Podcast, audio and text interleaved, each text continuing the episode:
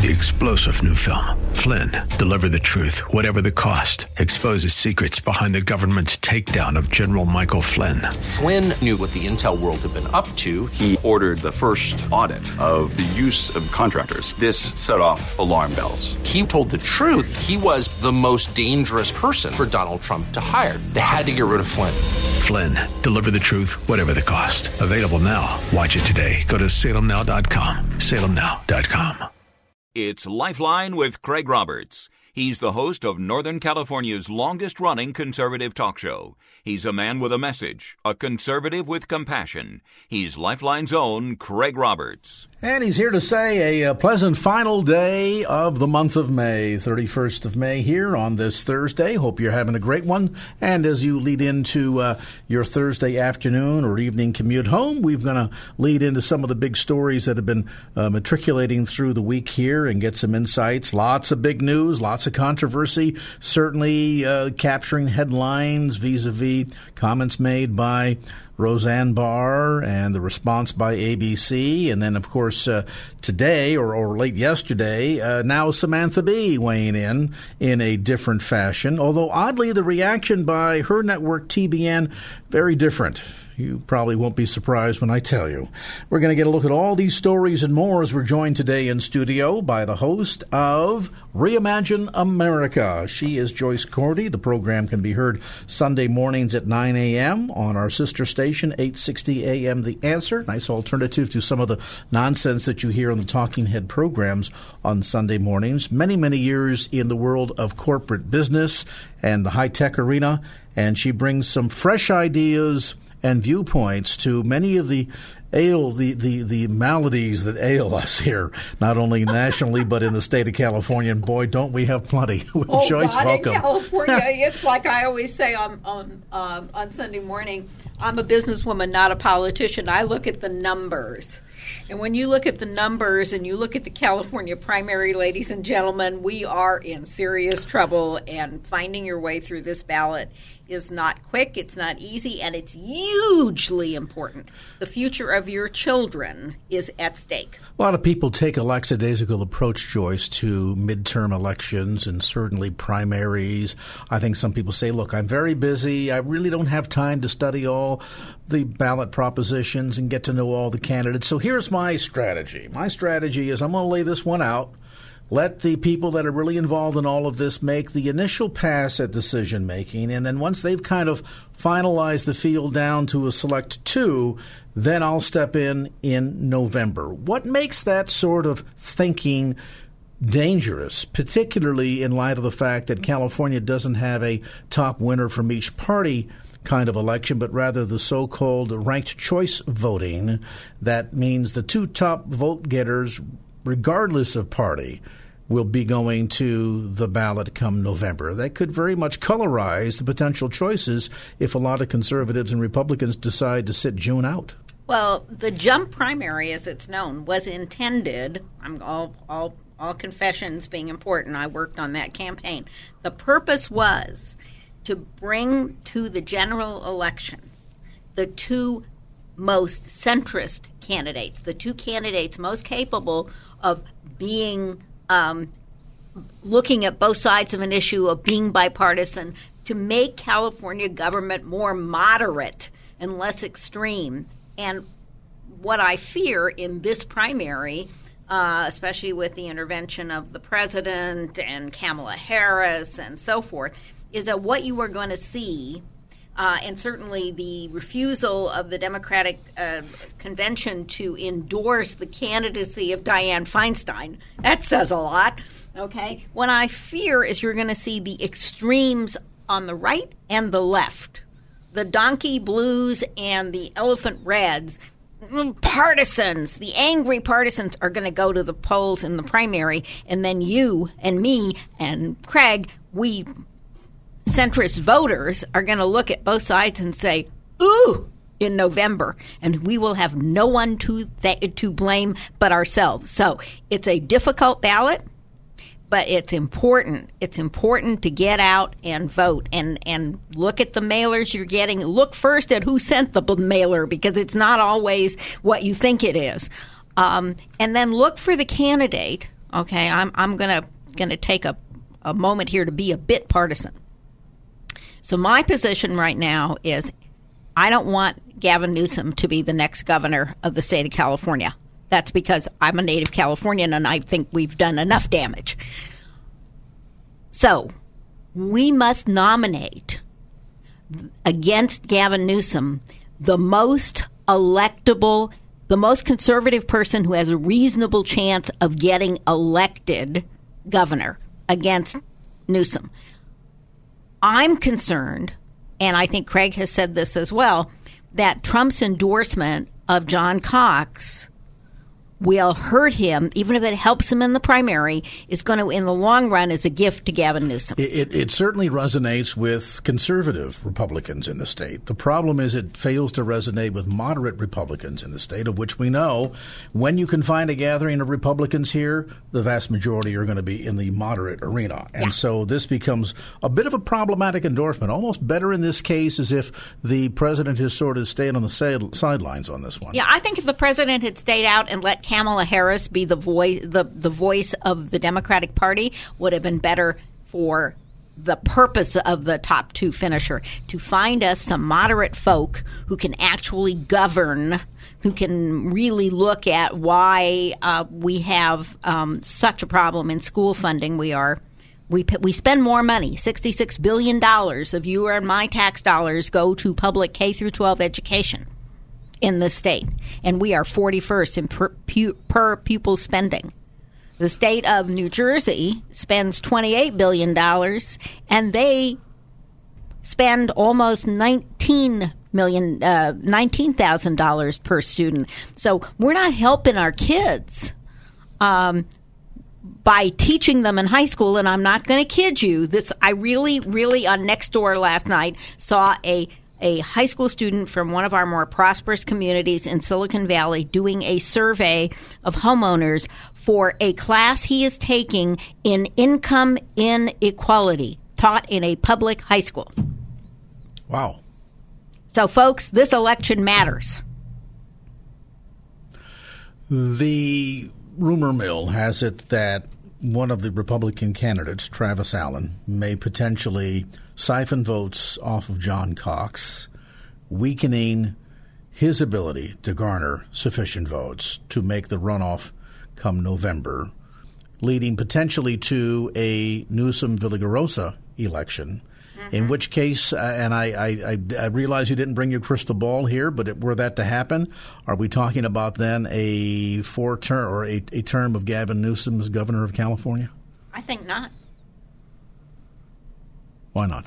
Um, because I think Villaraigosa has a track record. He improved LA schools. He was an effective Speaker of the Assembly. He's a fourth generation Californian. Does the Latino he vote has, really count here too? He has appealed to, you know, what the first thing he did after he decided he could indeed run because Trump three marriages hadn't stopped Donald Trump from becoming president of the United States was to reach out to the Central Coast Republican parties uh, because he knows he needs Republican votes, and he would need Republican votes to govern to govern. And yeah, I think I you know I don't my Spanish is limited to being able to speak a little. I can't really read Spanish fluently like I do French, but um, uh, I believe that there that yes, there is a big enough Hispanic um, citizen community, um, especially in Southern California, to give um, a, a, more than a fighting chance to beat Newsom. All right, and Newsom is a disaster. Newsom is a four-year battle over doubling state state spending for free Medicare for all. Let me tell you, Medicare is not free. We can talk about that some evening, but Medicare is not free. Uh, and and and that would literally Newsom's plan would literally double the state budget without contributing a dime to closing that gap between California, New York, uh, Illinois, New Jersey, et cetera, on per pupil spending it wouldn't help our kids get a better education. It wouldn't fix a pothole. but it would definitely be a magnet to further illegal immigration into California because healthcare would be free to everybody. Okay, that probably is never going to become law in the, in California. But you want to spend the next four years fighting about it, or do you want to fix the potholes, improve our educational system, and uh, and and and make California and and solve our housing crisis? I mean, we have 114,000 people going to sleep on the streets tonight. We can't afford new social welfare programs that Gavin Newsom is proposing until we solve the ones we have now. And particularly when there's that little minor detail as to great programs, great ideas, and where again is the money coming from? Yes. Yeah. Yeah. The, you know, they promised us they, that gubernatorial debate that, that Chuck Todd narrated, and at the end of he he was speechless, right? Um, they said we're going to build 3 million units of affordable housing. So I went and looked up, you know, all the issues that they had presented about CEQA and, and the permitting process and so forth. And the state own numbers are it costs $332,000 to build one, count them, one unit of affordable housing. That means, folks, we need a trillion dollars to close that gap. Now, some of that money will come from private developers, but the majority of that money for low income housing has to come from state resources. Well, so where are you going to get that trillion dollars? We just need to go to George Soros for a small uh, bridge loan. oh. we'll take a time out. We'll come back to more of our conversation. Joyce Cordy's with us today in studio. A look at the news of the day, and we'll get back to more right after we take a look at your ride home. And we've got Michael Bennett with the latest in the KFAX Traffic Center. Michael.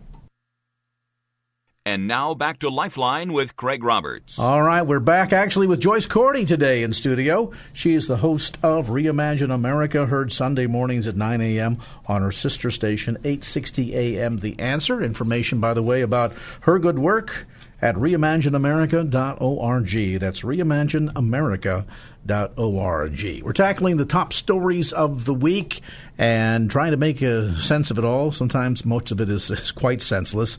Uh, let's talk about two media personalities that have both captured major headlines in the last 24 hours, Joyce. One, of course, being Roseanne Barr, the other, Samantha Bee. Now, Roseanne Barr, um, at a level, the fact that she came out, made some offensive tweets, I'm thinking, this surprised who? I mean, uh, I remember the 1990 Padres game when she was called out to sing the national anthem and, and fairly well embarrassed herself. And she's had a long history of this, not only in terms of public pronouncements, but uh, her tweeting and so forth. So, why anybody was surprised is sort of beyond me. Odd that she would try and uh, reach back in history and go after a former Clinton advisor, and uh, and probably not a surprise that as quickly as she apologized, she's now trying to blame Ambien and uh, the terrible thing that the ABC network is doing to the 200 people that have lost their jobs. On and on the list goes. Um, what were your thoughts in terms of ABC's rapid response? Justified? Uh, I completely agree with what ABC did. I think Iger was right. He did not have a choice. You you cannot go on Twitter or any other vehicle and compare um, a woman of color to an ape and expect to survive that. And by the way, everything you said about Roseanne the crazy was something ABC knew. Mm-hmm. They knew this was a risk. Uh, Wanda Sykes was the one who per- per- persuaded them to take that risk. Okay. And, and, seemingly, at least for the first year, for ratings' sake, it paid off. It paid off, and and they were they they saw it as the lead in to their uh, fall um, series uh, lineup this year, and then Roseanne Barr lost it. Roseanne Barr did what Roseanne Barr has always done. Yeah, and and frankly, ABC was ready. They always knew that the risk existed that Ro- that Roseanne Barr would be Roseanne Barr. Who do you think that was in part contributory to the the speed to which they oh, reacted? Oh God, yes, they had a plan. I mean, th- this seemed to be not even in time enough to say, "Well, let's get everybody on a conference call." I mean, the tweets were out there. And as quick as the tweets went out, seemingly right on the heels of that, here comes the announcement from ABC Entertainment President Roseanne Barr shows being canceled. In in a matter of moments. Again, they had a plan for how to back out from the. Probably, uh, might have even had the press release pre-written, just waiting to put a date on it. Uh, uh, it it's possible. I don't know that that's true, but they knew that they were playing with fire, and they had. I'm, I'm sure because by the time Iger's statement was released, they had erased the entire show, the previous season and the upcoming season, from the ABC site. I mean, they had made themselves Google proof. Okay, that didn't happen in a matter of half an hour. That happened because they had a back out plan, says the techie. Um, I think it was went as fast as tweet sent. OMG, Wanda calls the head of entertainment. I'm sorry, I'm going to forget her name right now. Who calls Iger? Who says, "You issue your release. I'm calling Valerie, and then I'll live. I'll you know." And and number one, I mean, these are all people who know Valerie Jarrett. But number two, it was incredibly offensive. I mean, you can say, I don't agree with her. I think she's grandstanding being on this, uh, you know, MSNBC show today, blah, blah, blah, blah, blah. But out of the clear blue sky, to compare her to an ape, and by the way, it was followed up on Twitter with some incredibly noxious fake news about how she was an Islamic extremist, etc. Um, that I don't think ABC could have done anything else. That, number one, at the moment that they that that tweet was sent, there wasn't an advertiser in America that would touch that show. Yeah, and that very well made the decision for ABC, no doubt, a little bit easier, recognizing yes. that, that now they the were going to run to the walls. The Samantha Bee issue is a different issue as is the Kathy Griffin issue. All right, let's talk about that for a moment. Uh, recognizing first and foremost, we're talking about two different networks here to begin with. So to say that, oh, how come TBS didn't respond the way ABC did? Well, TBS's a different network. Now, for folks that don't know, and I can't quite frankly on a public radio station quote everything no, you cannot. that was said mm-hmm. by Samantha Bee, but, but, suffice it to say, it was an extremely poor taste. It's the kind of language that if your son or daughter came home and used that word, they would be immediately escorted to the restroom and have a nice bar of lava soap put between their teeth for the next half hour. And so, given the vileness of the language, and essentially it was criticism of Ivanka Trump for not, uh, what should we say, utilizing more pressure of her position or influence on her father to deal with what um, Samantha Bee considered to be uh, inappropriate or uh, inhumane. Uh, inhumane treatment of. Um, the children, the children of, of, of, of undocumented. undocumented kids. That's right. right. And so we, we took a political issue and we immediately personalized it. And it's one thing to say, isn't it a shame that the first daughter doesn't do more to move her father in the right position, in my opinion, on these issues? That's all well and good. But to use the language that she used in referring to the first daughter in such a vile fashion was entirely out of line.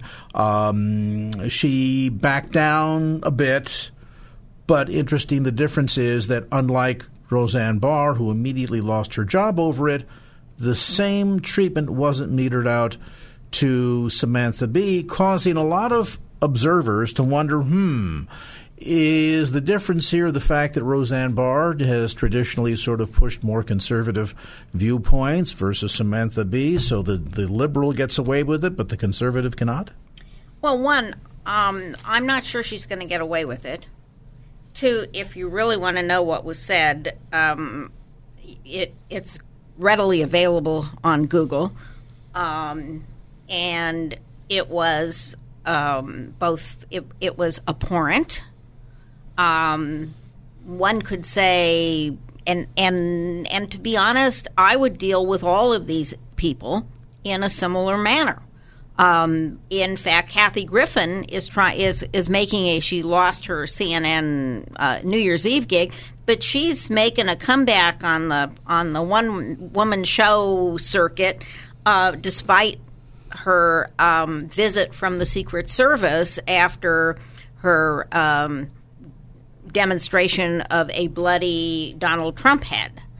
Um, now, I would think that would ban her from polite society for a very long time, if not permanently. If, if not permanently, not just uh, because of um, not in the sense of this individual president, but in the sense of of advocacy of violence against an elected official in the United States. I, I think that's uh, right up there with um, with with sexual harassment. Okay, you, you're endangering people's lives. Samantha Bee used language that we can't repeat. Um, didn't apologize, in my t- sense, effectively for it. I would agree. All right. Works for a relatively large network. Okay. Couldn't get a spot on any of the um, big cable networks like CNN or MSNBC, et cetera. Uh, but um, she is even factually incorrect because this separation of uh, children and parents in this um, illegal immigration situation is something that is in the law and that was conducted all those pictures that you've seen of kids behind fences etc those are obama era photos. So samantha bee's language was inappropriate. Um, i think the separation of families is abhorrent. I'm a mom. I, I just cannot imagine ripping an 18 month old baby away from its mother. I can't imagine what that does for border control agents I understand um, the John Kelly position that that we, we, we have to find a way to stop this traffic. Um, I'm not sure that's the way I would do it, but if I worked for Time Warner, I would have apologized to Ivanka Trump. In that apology, I would have probably said, you know, you're a very uh, media savvy woman. You need to talk to your dad about how this looks and how it's polarizing people further, and that's not good. And then I would have fired Samantha Bee. well, we're not clear on your position on this. So now let me let me ask you this, uh, Joyce. Insofar as the differing of the treatment of the two, it, it still comes boiling out of the same cauldron of uh, I think you used the phrase earlier, what would not have been tolerated in polite society, and maybe a bigger part of the problem here is that we don't have a society that is anywhere nearly as polite as it used to be. And what I'm curious is, it was a scant 20 years ago that we were railing against the politics of personal destruction. Absolutely. And we were so tired at the time of all of the focus seemingly and exclusively being on behavior. And again, this isn't to say we should look the other way, but suddenly the issues got lost because we got so wrapped up in the behavior of the candidate or the politician that the job that he or she was charged with doing kind of faded quickly into the background. And we saw that also translate into the way we were conducting the body politic insofar as elections and electioneering. So there was a season when we seemed to be sensitized to the fact that we were fed up with all of this, and now suddenly it seems as if we've not just returned to the the vileness, the scraping the bottom of the barrel, so to speak, when it comes to our public discourse. But it, it in, in, my recollection, has never been quite as vile as it is today. Why I, so? I think you're right. I mean, I, I'm old enough to remember Martin Luther King's speech um, at the Lincoln Memorial. I was just a young, I was just young and impressionable, but I do remember how moving that speech was in terms of wanting to focus on the content of your character rather than the color of your skin. And I think in the following 25 or 30 years, we made progress toward not looking at people as black Americans or white Americans or whatever, and that and that some of the economic, some of the cultural pressures of the last twenty years have created, and I, have just read Ian Bremmer's book "We versus They," uh, uh, we versus us, and and I think it's cultural. It's it's uh, people are are a little scared, and I think there are forces um, that are unleashed. They were maybe we we were living in a more genteel era, as you said. We don't. We wanted to look at uh, at we wanted we wanted to see things be more civil, more polite, uh, less corrupt. Um, but Donald Trump unleashed something that was there. You know? Well, there's no doubt that this has been something that has been boiling down below the surface, and that uh, the the recent uh, election cycle or two. Uh, has stoked the flames of all of that. Yeah. Uh, but you know, e- even to the point where, and we'll talk about this when we come back after the break. Even to the point where um, the the Democrat, I'm sorry, the Republican Party here in California has been upset because up until early this morning, you could Google Republican Party here in California and find in the Google search results the uh, definition of the ideology of the party that included conservatism, market liberalism, fiscal conservatism, green conservatism. Oh, but the number one ideology that they listed? Nazism. Wow. Now, I don't know who listed that. Clearly, somebody in the inside was trying to do a wink, wink, nudge, nudge, but but the fact was. that it, that somebody felt that it was okay to do that. Well, let's let's talk about that after the break. We'll take a brief time out, get you caught up real quick, like here on traffic, and then we'll come back to more of Joyce Cordy as Lifeline continues. Right now, though, we'll look at traffic. Michael Bennett's got the latest in the KFAX Traffic Center. Michael. And now back to Lifeline with Craig Roberts. All right, we're back to the conversation. It is Thursday edition of Lifeline. Had to think about that for a second. Joyce Cordy is with us today in studio, host of Reimagine America, heard Sunday mornings 9 a.m. on our sister station, 860 a.m. The Answer. More information, by the way, about her great work online at reimagineamerica.org. That's reimagineamerica.org. Joyce, before the break, I made reference to an apology now. Speaking of apologies being issued by corporations, this one coming from Google says, sorry that our search results results listed Nazism as the ideology of the California Republican Party. Now, earlier today, Representative Kevin McCarthy pointed uh, out to Google the fact that when you did a listing or a search for the California RNC, uh, it listed Nazism as the ideology of the party. Um, yeah, is that a mistake in the algorithm? Is that somebody doing a wink, wink, nudge, nudge? Let's be funny about this.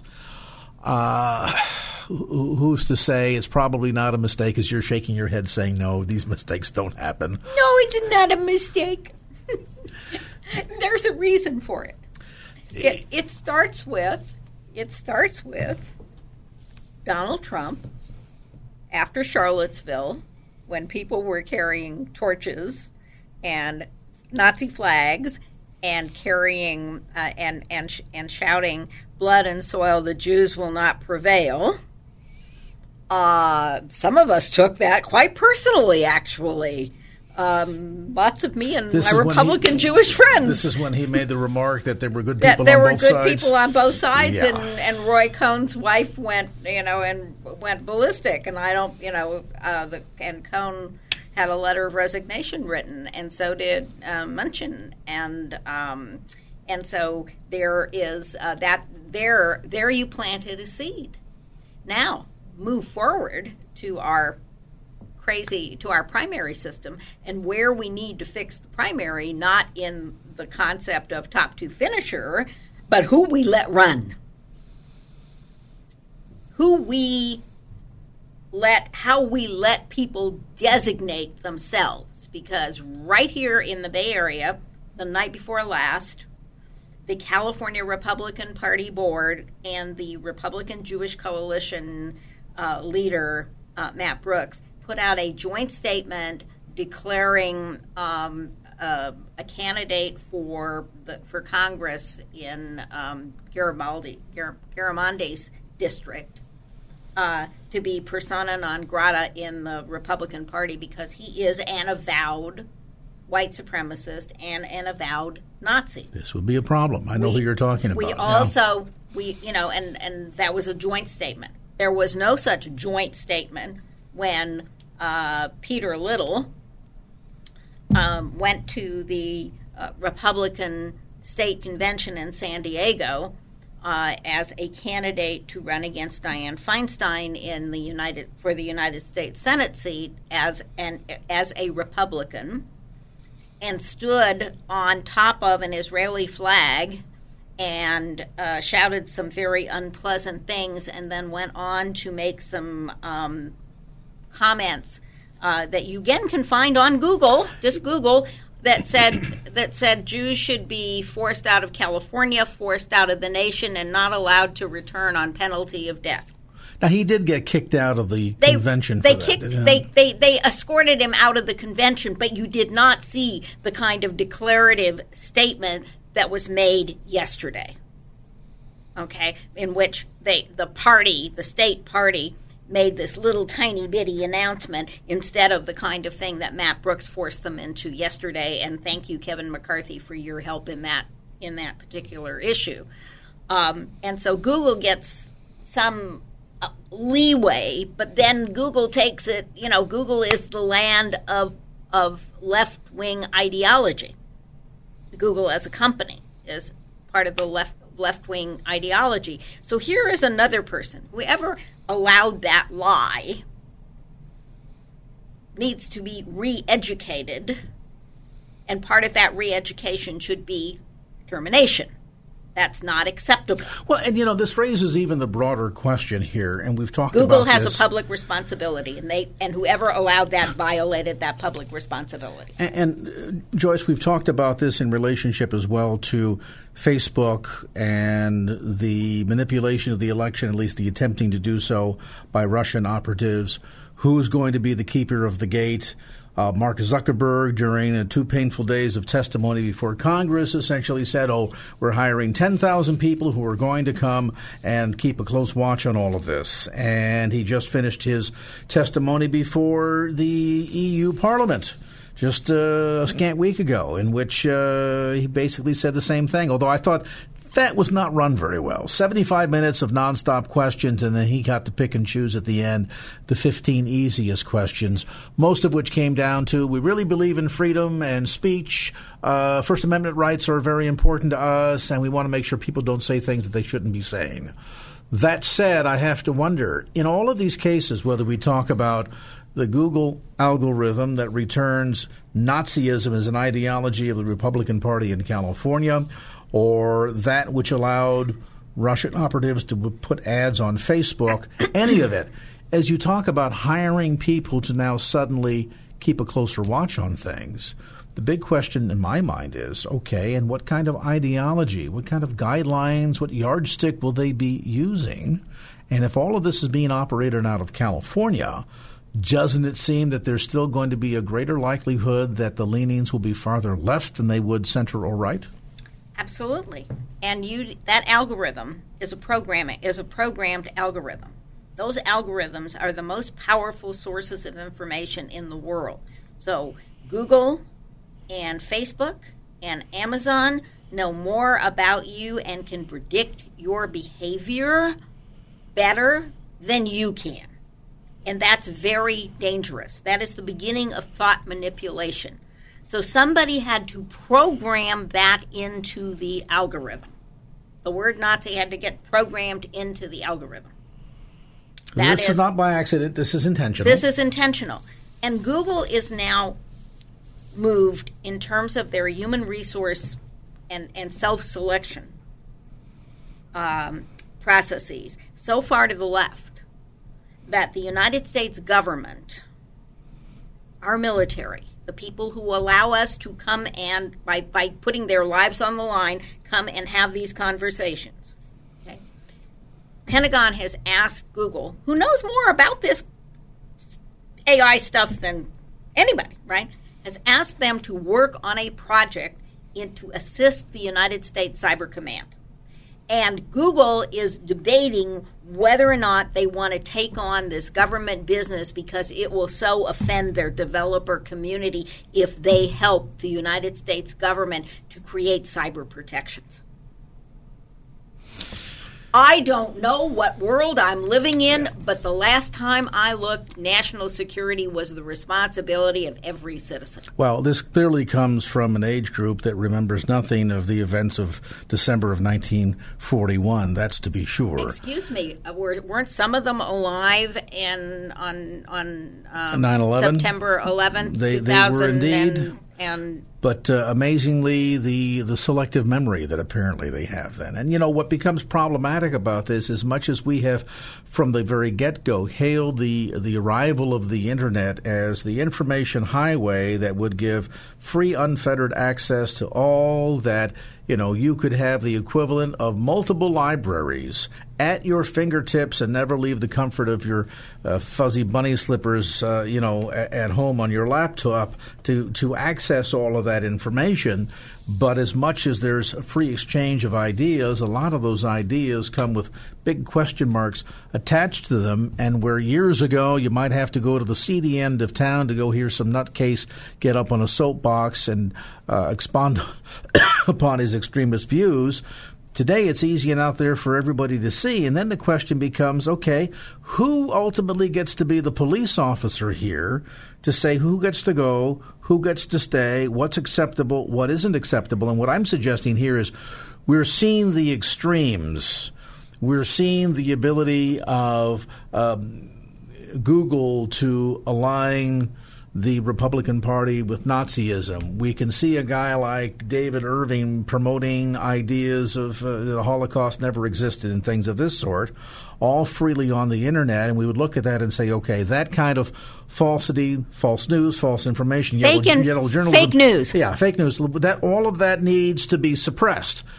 But then the question I beg is, okay, then at the end of the day, what if those that are in charge of doing the suppressing change and suddenly now my ideas as a conservative or a Republican or a person of faith are now considered to be the ones that are offensive and now do they turn the tables and start suppressing what I'd like to say? they already do think that you're A um, nutcase. Go ahead and say no, it. no, that that your conservative philosophy and your being a person of faith is at least suspect. It's a scary world we're living in. This is a world where they teach kids in Saratoga to give them a social studies class in income inequality. They teach them how undeserving they are, how, you know, I mean, we're talking, this is the making of a socialist society. And at its center are these, I mean, there, uh, you- there, there is any number, there's a tremendous amount of, of thought going around among early VCs about, oh, shoot, what did we create? Okay? Roger Mac, uh, McNamee is not the only one. Um, so there are a couple of books that you might want your, to suggest to your readers. One of them is A World Without a Mind The Existential Threat of Big Tech. And you, your comment about this algorithm that points out Nazis, you know, one of the creeds of the Republican Party is Nazism. One, we don't know how many people have seen it.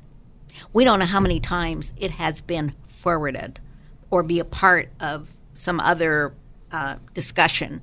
Um, we don't know how many people saw it and believe it.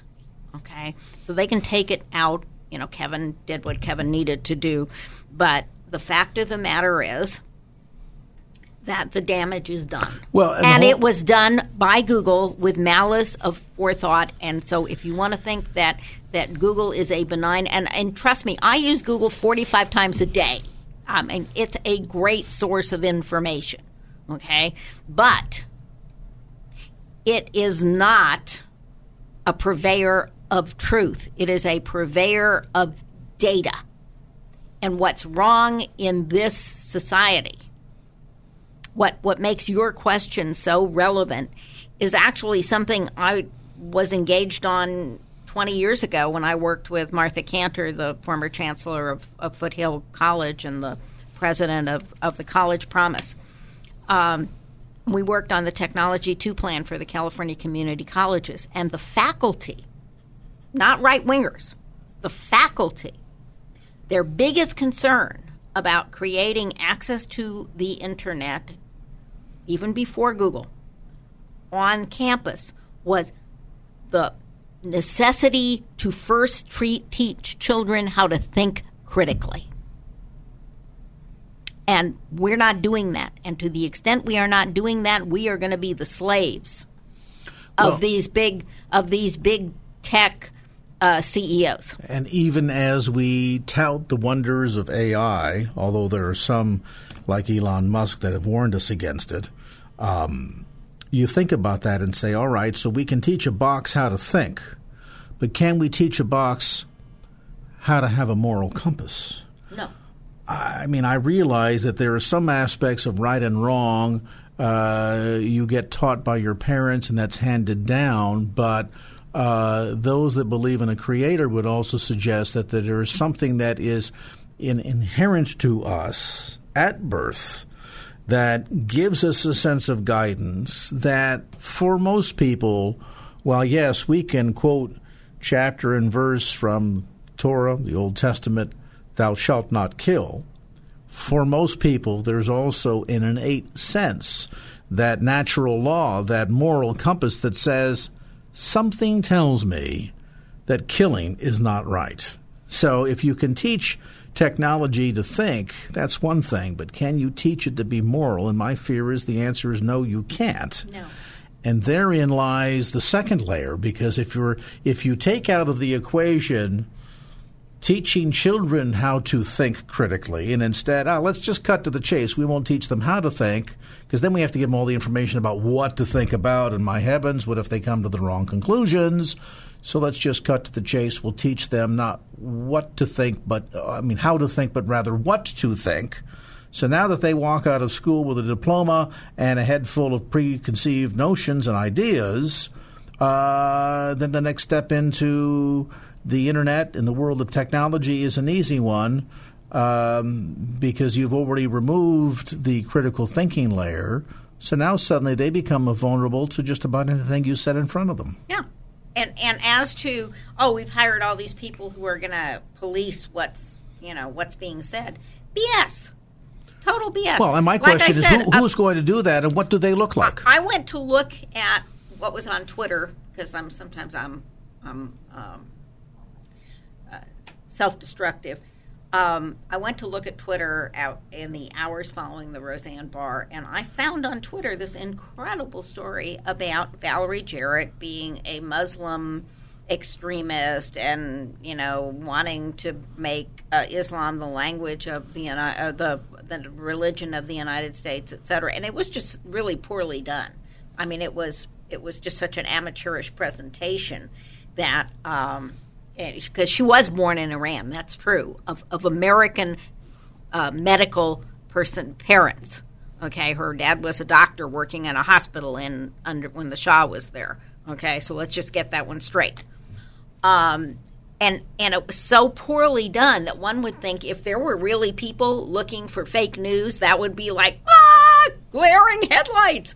But it was right there on Twitter. It had bunches of likes. It was like, you know, uh, don't don't for one moment uh, as a citizen think that you can trust these robber barons, and that's what they are, and that's what their own call them. There there is another book you ought to read called uh, the the computer is not the answer about how they are building a feudal society. And by the way, you are not going to be the knights and the and the courtiers. You're going to be the peasants. We're we're at the bottom end of that food chain, I'm afraid, at the end of the day. And and and does that put us then, uh, as we kind of wrap up our conversation this afternoon, Joyce? Does that put us at a very critical crossroads? I mean, together you and I have talked a lot about politics, direction to the Republican Party, where the Democrats are headed, uh, the body politic, both at the national, state, and local level. But there seems to be this boiling cauldron down below of other things that are driving this to suggest then that what is emerging in the nastiness of our discourse and and how rude we are in exchanges of ideas and so forth. Um, clearly, there's something that's behind all of that. Is the bigger fear not just who's going to be elected and what the next two or four years are going to look like, but but ultimately what's leading to all of this. Yes, yes, I, I'm I'm very worried about how you can, um, you know, how do we keep this idea that all men are created equal? The only country ever formed on the basis that all men are created equal with the right to life, liberty, and the pursuit of happiness is put at risk by uh, a society that is one casting off too much of its middle class, and secondly, that is too dependent on these anonymous technology tools. And because you can go to your Echo and say, turn on KFAX, and it does it, you think this tool is benign. These tools are not benign. And it's up to people like you and I. We need to have this conversation because they aren't going to hear it the first time. And I think the awareness season, as we, pardon me, started our dialogue this evening on the topic of the elections, that to concentrate on what we have to uh, possibly risk or what we have to lose in the June primary or in the uh, the uh, November general really isn't the topic. That's part of the topic. That's the that's the uh, the postscript or the footnote. The bigger issue is not being worried about whether or not we lose the election, but ultimately, then, from your, what you're suggesting, is being concerned of whether or not we lose the nation. Yes. What was the line? As Franklin, uh, I'm sorry, as uh, Benjamin Franklin came out of um, Independence Hall after they had uh, signed the uh, Declaration, Declaration of of Independence, Mm-hmm. and he was asked by a passerby, "What kind of government has you wrought?" And Benjamin Franklin said, "A constitutional republic, if you can keep it." And he was right, and we've kept it for 225 years. And what what the founding fathers put together, let us not let Google put us under. Some good insights from Joyce Cordy. Her program, Reimagine America, Sunday mornings at 9 a.m. on our sister station, 860 a.m. The Answer. We invite you to tune in, find out more about Joyce and her good work, her musings online as well, at reimagineamerica.org. That's reimagineamerica.org. It's 6 o'clock. Let's get a look at some traffic here for you. Head of some headline news, but first, Michael Bennett's got the latest for you on the Thursday ride home. Michael, what's up? Three star general Michael J. Flynn, head of the Pentagon Intelligence Agency, knew all the government's dirty secrets. He was one of the most respected generals in the military. Flynn knew what the intel world had been up to. He understood its funding. He ordered the first audit of the use of contractors. This set off alarm bells. The explosive new documentary, Flynn, Deliver the Truth, Whatever the Cost, uncovers the facts behind this scandal. Flynn told the truth. He was the most dangerous person for Donald Trump to hire. I find out the worst enemy that I'm going to face in my life is right here in America. They took my assessment and they wanted me to change it. And I was like, I'm not changing it. They had to get rid of Flynn.